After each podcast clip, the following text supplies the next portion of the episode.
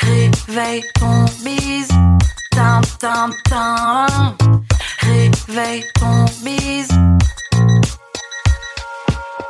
Hello et bienvenue sur le podcast Réveille ton bise. Je suis Justine, mentor podcast et business. J'aide les entrepreneurs à développer un business qui leur ressemble grâce au Human Design et sans prospection grâce au podcast. Tous les lundis à 6h, je me mets au défi de vous partager des conseils et de l'inspiration pour vous réveiller, vous et votre business. Est-ce que vous êtes prêts à attaquer cette nouvelle semaine à fond ? Moi, je le suis. C'est parti, bonne écoute ! Hello, je suis ravie de vous retrouver pour démarrer ensemble à fond cette nouvelle semaine. Avant de démarrer l'épisode du jour sur le sujet brûlant que vous attendez tous et toutes, je vais faire un petit arrêt sur une distribution de cadeaux qui, vous verrez, sont aussi complémentaires aux points que je vais aborder dans l'épisode du jour. Il y a quelques semaines, j'ai créé une sorte de petite formation offerte sur Notion qui est composée d'exercices et de petits audios et accompagnée de 3 mails. Vous êtes aujourd'hui plus de 110 personnes à vous être inscrites pour passer à l'action. Et au passage, grand merci pour votre confiance. Alors, si ce n'est pas déjà fait et que vous souhaitez identifier vos incendies et votre mal de bise pour arrêter de subir votre quotidien dès aujourd'hui, vous rapprocher de votre business idéal et de la vie que vous souhaitez vivre en prenant les bonnes décisions, que votre business puisse contribuer à votre bien-être et à vivre votre meilleure vie, en bref, mettre fin à votre business boulet et retrouver le chemin de votre ascension saine et souhaitée, eh bien, c'est le moment de passer à l'action et de télécharger les 3 étapes pour arrêter de subir votre business. Le lien est en description de cet épisode. Ensuite, si le podcast vous fait de l'œil et que ça fait un petit moment ou que ce soit peut-être même une idée assez récente, avant de passer à l'action, eh bien, découvrez si le podcast est la meilleure stratégie pour faire décoller votre business cette année. En 2 minutes, vous découvrirez si c'est le média à ne pas manquer cette année pour attirer plus de clients sans bavardage ni prospection et développer votre chiffre d'affaires sans subir votre quotidien qui est déjà bien rythmé. Vous et moi, nous le savons. À la fin de ce quiz, vous allez recevoir un worksheet Notion avec votre plan d'action, des audios et je vous accompagne pendant 3 jours par email. Attention, le quiz ferme ses portes le 29 janvier. Alors, c'est le moment ou jamais d'y aller. Le lien est également en description de cet épisode. Et enfin, si vous souhaitez faire un point, je vous offre 30 minutes d'appel. Alors, c'est un moment autour d'un café virtuel où nous échangeons au sujet de votre entreprise, de votre podcast et de vos problématiques actuelles. Ensemble, nous pourrons trouver une solution immédiate et efficace et peut-être que nous découvrirons aussi que je suis la meilleure personne pour vous accompagner. La réservation de cet appel ne vous engage à rien du tout. Au mieux, vous avez un plan d'action. Au pire, vous et moi aurons passé un bon moment ensemble. Pour réserver ce créneau, rien de plus simple, le lien est aussi en description de cet épisode. Bon, et maintenant que l'avalanche de cadeaux est faite, retournons à notre sujet du jour qui est les 3 tendances business pour développer son entreprise en 2023. Petit disclaimer, ces 3 tendances sont issues de ma propre observation du marché, des points que je travaille avec les entrepreneurs et entrepreneuses que j'accompagne, et aussi les statistiques d'écoute de mon podcast. Je trouve en effet que les épisodes les plus écoutés donnent une information fiable sur les besoins et le marché actuel. Alors aujourd'hui, j'analyse avec vous et pour vous les grandes tendances business 2023 et l'idée, c'est de vous donner mes hypothèses sur les orientations stratégiques, les points à travailler pour développer votre entreprise, mais aussi pour chaque point, je vais vous partager et donner des idées concrètes à appliquer pour que vous puissiez implémenter immédiatement ces tendances au sein de votre business. À la fin de cet épisode, vous aurez toutes les clés en main pour développer votre business et vivre votre best life pour l'année à venir. C'est parti! La première tendance, selon moi, est la structuration de son entreprise qui est la première clé de développement stratégique. Pour cette première tendance business, je fais référence à l'épisode de podcast avec Sonia Lerambourg, qui est l'épisode le plus écouté en 2022. Si vous n'avez pas encore écouté cet épisode, je mets le lien d'écoute en description de cet épisode. Et puis, si vous l'avez déjà fait, n'hésitez pas à le réécouter. Alors, commençons avec qu'est-ce que c'est qu'une structure d'entreprise ? Alors, une structure d'entreprise, c'est la façon dont les différents éléments d'une entreprise sont organisés et reliés les uns aux autres. Il existe plusieurs types de structures d'entreprise et chaque type, en fait, a ses propres avantages et inconvénients. Et puis, d'autant plus que, il existe autant de structures qu'il y a d'entreprises. À l'intérieur de la structure, on peut retrouver les systèmes qui permettent de maintenir le bon fonctionnement. En soi, un système dans une entreprise, c'est un ensemble d'éléments qui travaillent ensemble pour atteindre des objectifs spécifiques. Il peut s'agir par exemple d'un système de production, de gestion de la qualité, de gestion des ressources humaines, de gestion des finances, etc., etc. Un système peut inclure des éléments comme des procédures, qu'on appelle aussi process, des outils ou encore des personnes. Un système efficace et donc généralement bien conçu doit être géré et bien entretenu et il devrait être donc capable de s'adapter aux changements et aux besoins de l'entreprise. La mise en place d'un système dans une entreprise peut améliorer la productivité, la qualité, la rentabilité, la communication et encore la satisfaction de la clientèle, celle des collaborateurs et collaboratrices et aussi des employés s'il y en a. Il peut également aider à éviter les erreurs et les retards et aussi à réduire les coûts. C'est important de noter que les systèmes doivent être régulièrement révisés et mis à jour pour s'assurer qu'ils sont toujours efficaces et adaptés aux futurs besoins de l'entreprise, aussi aux besoins à l'instant T. Tout ça, ça fait partie intégrante de la structure de l'entreprise qui est modélisée par une sorte d'organigramme afin de représenter les différents services ou pôles d'activité à l'intérieur de l'entreprise et surtout, qui fait quoi. Voyons maintenant comment est-ce qu'on peut structurer son entreprise. Alors, comme je l'ai dit, il existe plusieurs façons de structurer une entreprise, mais quand même, je suis sympa, je vous donne quelques éléments faciles à mettre en place. Voyons déjà l'organigramme. Alors, créer un organigramme va vous permettre de définir les différents services ou pôles de l'entreprise, c'est-à-dire qui fait quoi, ainsi que les responsabilités de chaque pôle qui peuvent être gérées par des personnes différentes, ou vous-même dans le cas d'un solo business. Pour le mettre en place, il va falloir réaliser la photographie de votre business, mais d'un point de vue structurel. C'est-à-dire que tout en haut de l'organigramme, on devrait vous retrouver, vous qui êtes la visionnaire, qui êtes la fondateur, fondatrice. OK ? En dessous de vous, il y a l'opérationnel qui va driver la suite de l'organigramme, comme la mise en place et la gestion de projet, l'organisation, etc.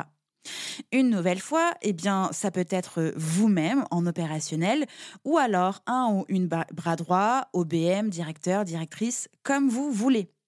Et ensuite, on déroule. Il va y avoir les différents pôles services de votre entreprise avec l'admin, le financier, où on peut retrouver la facturation, le tableau de bord, la compta. Il va y avoir le marketing avec la gestion des réseaux sociaux, la stratégie, etc. Il va y avoir la vente avec les rendez-vous de vente, l'acquisition, la partie commerciale, et puis la relation client avec le customer care, le SAV, l'expérience client, etc. Bref, il y a autant de pôles ou de services dans votre entreprise que ce que vous faites déjà aujourd'hui. L'objectif, c'est donc de rassembler les choses entre elles pour observer la structure qui devrait être interconnectée et s'assurer des fonctionnements par les systèmes mis en place. Pour faire tout ça, vraiment, vous pouvez utiliser n'importe quel support, que ce soit papier, comme vous préférez. Même si moi, je vous orienterai plutôt sur un outil digital afin de pouvoir partager et surtout sauvegarder votre organigramme dans votre outil business, que ce soit votre Drive ou Dropbox ou encore Asana, Notion, etc., etc. Donc moi, j'ai plutôt utilisé un outil pour créer une mind map. Et pour ça, il y a plein de logiciels en ligne, gratuits et payants, que ce soit MindManager ou alors Wimsy Call. À vous de voir. Ensuite, vous pouvez mettre en place la charte de votre entreprise qui va pouvoir transmettre, communiquer les valeurs de votre entreprise, les vôtres, la vision que vous souhaitez partager et la mission ainsi que la culture d'entreprise. Vous pouvez créer un wiki d'entreprise avec à l'intérieur une sorte de manuel d'utilisation de votre business. C'est-à-dire que vous allez à cet endroit rassembler toutes les procédures, les process à suivre pour gérer l'entreprise. J'attire quand même votre attention sur ce point. Ne créez pas une machine à gaz dès le début. Restez simple et efficace tout en créant quand même, dès le début, vos premiers process. Ça va vous permettre d'anticiper une possible délégation et surtout, un process se crée quand vous l'avez déjà réalisé au moins une 10aine de fois. Donc, quand vous avez fait plusieurs fois, encore et encore et encore, la tâche en question et de façon précise, afin de vous assurer que vous faites les choses correctement, mais surtout que ce soit simple et efficace.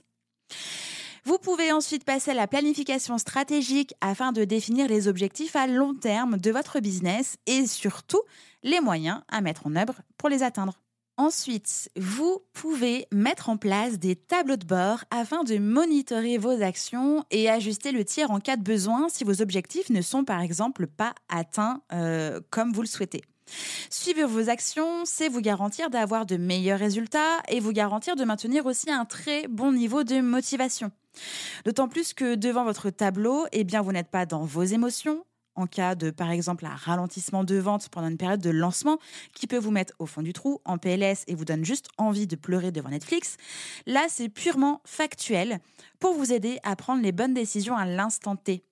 Les informations que vous pouvez suivre sont par exemple le marketing et la visibilité selon les différents canaux de stratégie mis en place, les ventes, bref, à vous de voir. C'est donc à vous d'identifier les données utiles à votre pilotage. Comme pour l'organigramme, pensez à ranger vos KPIs dans les grandes familles marketing et vente, si on reprend mon exemple. C'est important de noter que ces éléments doivent être révisés et adaptés au fil du temps pour répondre aux besoins qui peuvent changer à l'intérieur de votre entreprise, pour votre entreprise, et aussi qui peuvent changer au niveau du marché. Je vous recommande de vous faire accompagner par une experte comptable ou en gestion financière d'entreprise ou d'une consultante en stratégie pour vous aider à structurer votre entreprise de manière efficace. La deuxième tendance observée, c'est la gestion financière de son entreprise et plus précisément le suivi. Pour cette seconde tendance business, je fais référence à l'épisode de podcast avec Julie Morard, qui est le second épisode le plus écouté en 2022. Pareil, je vais mettre le lien d'écoute en description de cet épisode si vous souhaitez l'écouter ou le réécouter. Pourquoi suivre la gestion financière de son entreprise ? C'est primordial. Alors vraiment, je ne pensais pas le dire un jour, parce que je me suis rendu compte de ça un peu tard dans mon aventure entrepreneuriale. Mais suivre les finances de son entreprise, c'est primordial. Et je vous explique pourquoi. Comme son nom l'indique, la gestion financière s'intéresse aux finances de votre business. La mise en place d'un tableau de bord dédié va vous permettre de regrouper l'ensemble des activités visant à contrôler, planifier et prendre les bonnes décisions en connaissance de cause au sein de la structure. C'est donc très naturellement que la gestion financière est essentielle au bon fonctionnement de l'entreprise, puisqu'elle permet d'assurer le développement et la pérennité de votre business. La gestion financière vous permet aussi de sécuriser votre entreprise en tenant compte de sa solvabilité, mais aussi de sa flexibilité vis-à-vis des aléas auxquels votre entreprise peut être confrontée. Elle vous permet aussi de garantir la rentabilité de votre entreprise à moyen et long terme. C'est pour toutes ces raisons qui sont juste principales que la gestion financière est indispensable au pilotage de votre entreprise. En plus de vous permettre de vous fournir les bonnes informations, qui vont du coup vous permettre de prendre les bonnes décisions, la gestion financière peut également vous servir à mettre en place, suivre et ajuster les objectifs stratégiques de l'entreprise en confrontant par exemple votre prévisionnel aux réalisations à l'instant T. Bon, je vous entends me dire « Non mais super Justine, merci beaucoup, là on est super flippés, qu'est-ce que je fais de tes informations, de ton topo, c'est quoi la suite ?» Voyons, on va voir maintenant comment mettre en place le suivi financier de votre entreprise. Mais avant de passer au comment, j'ai envie de faire un micro-point sur qui peut s'occuper du suivi financier de votre entreprise. Parce que là, vous vous dites, mais c'est qui ? C'est moi, c'est le comptable, j'ai besoin de quelqu'un, comment ça se passe ? Bref. En gros, tout dépend de la taille de votre entreprise, mais vous connaissant quand même un minimum, vous êtes soit dans un solo business, soit une très petite entreprise avec 1 à 5 personnes qui collaborent avec vous en freelance, ou des stagiaires, ou encore un ou une alternante, ou pourquoi pas un ou une employée. C'est donc Globalement, vous, chef d'entreprise, qui êtes responsable de votre structure et qui devez veiller aussi à la bonne gestion financière de votre entreprise pour en assurer la pérennité et vivre votre meilleure vie. Vous pouvez donc gérer cette mission en binôme avec une directrice financière, une comptable ou une assistante comptable. Bon, quand même, ça veut dire que vous êtes dans le dossier, quoi. Donc, passons maintenant à la mise en place. Votre tableau de bord financier peut se matérialiser sur un document Excel, sur un document Google Sheets ou encore sur Notion ou tout simplement l'outil que vous avez l'habitude d'utiliser. D'ailleurs, vous pouvez très facilement vous procurer des modèles de documents Excel, Google Sheets ou des templates Notion en effectuant une simple recherche efficace sur votre moteur de recherche favori. Je précise aussi que comme votre entreprise est unique, vous n'allez pas pouvoir vous contenter d'un simple modèle de tableau de bord prêt à utiliser. Il va falloir quand même et forcément l'adapter à votre entreprise, vos besoins et aussi vos compétences. Le tableau de bord financier a pour objectif d'évaluer les performances financières, merci, c'est un peu ça par définition, de votre entreprise à un moment précis ou sur une période donnée. Je le rappelle, mais l'étude et l'analyse régulière des performances de votre entreprise vous permettent de déterminer, d'améliorer sans cesse la stratégie financière et globale de votre entreprise. Donc, l'élaboration de votre tableau de bord se décompose en 3 grandes étapes. La première, et comme à chaque fois, on commence par déterminer des objectifs. Et pour ça, vous allez vous appuyer sur les grands objectifs que vous avez fixés, comme par exemple le chiffre d'affaires visé, le montant de réduction des dépenses souhaitées, l'amélioration des marges, l'optimisation de la trésorerie, etc. Et puis, vous allez ensuite choisir les bons indicateurs, qu'on appelle du coup les KPIs, qui eux doivent être soigneusement sélectionnés et suffisamment pertinents pour mesurer l'évolution des objectifs fixés.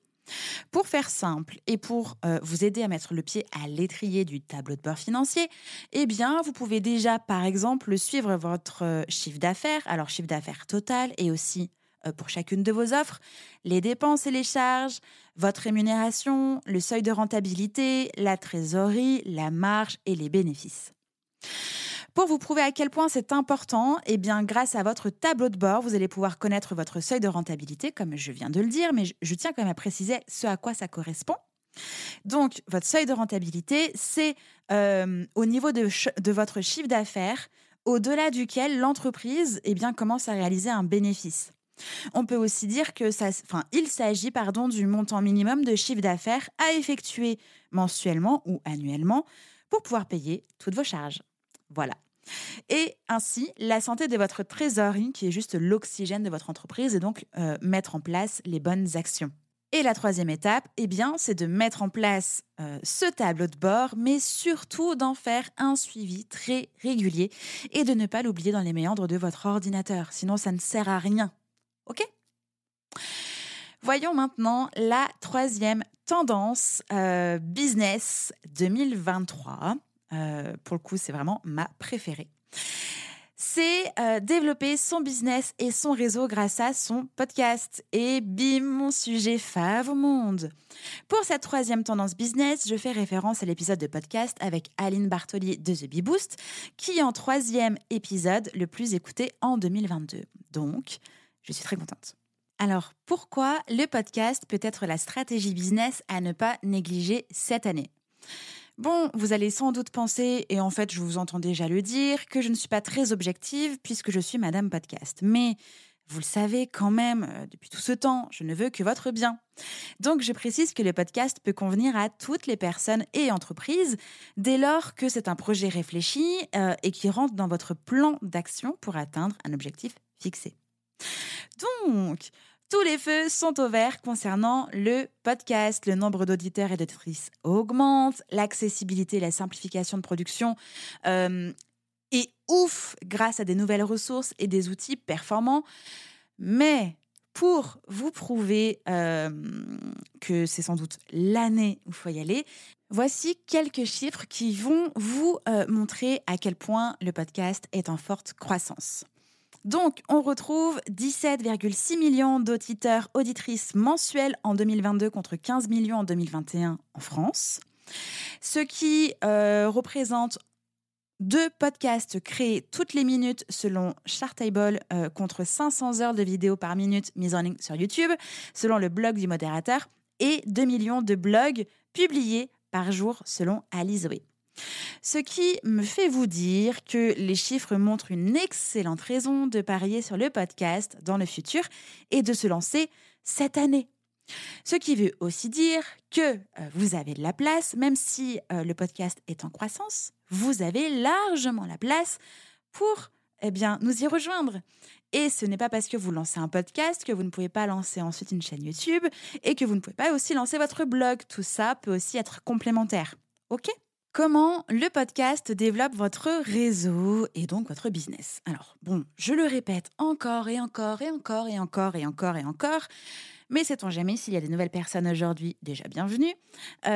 Petit topo sur ce que vous allez pouvoir avoir, en fait, grâce à votre podcast. Donc, vous allez pouvoir l'intégrer dans votre stratégie de contenu.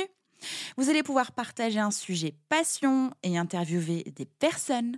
Vous allez pouvoir développer votre réseau, augmenter votre visibilité, appuyer votre expertise, développer votre image de marque, attirer vos clients et vos clients. Bref, bâtir une relation de confiance sur le long terme tout en apportant votre expertise, eh bien, c'est vraiment ça la mission de votre podcast. Il va pouvoir vraiment créer de l'émotion et une certaine proximité avec vos auditeurs et auditrices et ainsi vous permettre de toucher vos clients ciblés en plein cœur. C'est pour ça que j'ai appelé MOVA, et qui veut dire murmurer à l'oreille de votre audience. Mais le point sur lequel j'ai très envie d'insister pour vous montrer à quel point le podcast est une excellente stratégie pour développer votre business de façon pérenne, eh bien, c'est que votre contenu audio a une durée de vie bien plus importante que n'importe quel post sur vos réseaux sociaux. Votre podcast va continuer de travailler pour vous, même si vous n'y êtes plus, et être écouté des années encore après sa première diffusion. Une fois de plus, pour prouver mes propos, je peux prendre l'exemple d'un épisode de podcast que j'ai enregistré dans Just In Tune, ma première émission de podcast, il y a 2 ans, et qui comptabilise aujourd'hui plus de 3900 écoutes uniquement sur YouTube, alors que le podcast n'est plus actif depuis l'été 2021. Et c'est uniquement le travail de référencement et de Google qui entre en jeu, en passant aussi par le bouche à oreille. Et votre réseau augmente évidemment puisque dans le cadre des épisodes interview, vous avez un excellent prétexte pour contacter des nouvelles personnes qui elles-mêmes vont vous faire découvrir à leurs audiences et donc sans doute vous faire rencontrer des nouvelles personnes, etc. etc. C'est un levier effet boule de neige très très très très très puissant dont il ne faut surtout pas se priver. Et dans le cas d'épisodes solo, comme je viens de vous le prouver avec l'épisode de podcast Just In Tune, votre réseau va aussi augmenter parce que vous allez être plus visible sur Internet via le référencement de votre podcast, qui est un contenu long que Google va analyser et bien aimer, puisque c'est un contenu quand même assez long, qui a une durée de vie longue aussi. Donc en fait, vous allez continuer de gagner en visibilité et d'élargir votre réseau et donc d'attirer votre cliente idéale. Pour conclure, je vous partage ma petite interprétation sur les 3 tendances business. Selon moi, je crois que cette année et bien plus que pour les années précédentes, les entrepreneurs et les entrepreneuses cherchent à améliorer le fonctionnement de leur entreprise, à être une chef d'entreprise plus heureux et heureuse, avec plus de sens et de fluidité dans leur quotidien.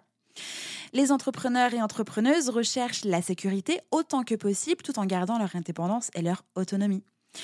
Je crois qu'il y a un vrai virage, sans doute lié à l'environnement incertain et quand même assez chaotique, la hausse des prix de la vie qui implique de prendre des décisions conscientes et mesurées et de contrôler ses dépenses et ses investissements. Concernant le souhait, besoin, envie, appelez ça comme vous voulez, d'être de plus en plus visible et d'agrandir son réseau, c'est évidemment pour tenter de sortir du lot dans un marché de plus en plus mature, donc celui de l'info-entrepreneuriat et le business en ligne, en faisant entendre sa voix, son message, fédérer et toucher de nouvelles personnes. Je ne sais pas pour vous, mais moi, ces 3 tendances me parlent énormément et je ne pensais vraiment pas le dire un jour, mais la tendance sur laquelle je vais me concentrer prochainement et vraiment en focus les 2 premiers trimestres de cette année, c'est le suivi, la gestion financière de mon entreprise. Et vous ? Je suis curieuse, dites-le-moi. Confiez-moi quelle est la tendance business 2023 sur laquelle vous allez vous positionner pour développer votre entreprise directement en commentaire sur Apple Podcast ou sur Instagram dans les DM qui sont toujours ouverts. J'espère que cet épisode vous a plu, j'espère que j'ai pu grandement vous aider. Je vous souhaite une belle journée et une belle semaine et on se retrouve la semaine prochaine. Ciao, ciao! J'espère que cet épisode vous a plu. N'hésitez pas à partager le podcast à une personne qui veut aussi se réveiller avec vous. Retrouvez l'ensemble des informations et des liens en description de l'épisode ainsi que sur le site internet www.justinarma.com. Si vous avez des idées, des suggestions ou si vous avez juste aimé cet épisode et que vous voulez me le dire, direction Apple Podcast pour laisser un commentaire et des petites étoiles. Vous pouvez aussi me laisser des petits mots sur Instagram au nom de Justine-Arma avec 2A ou par mail à l'adresse hello@justinarma.com. N'oubliez pas de vous abonner à Réveille ton bise sur votre plateforme d'écoute préférée pour ne pas louper votre réveil. On se retrouve lundi prochain, 6h, pour un nouvel épisode. Bonne semaine. Ciao.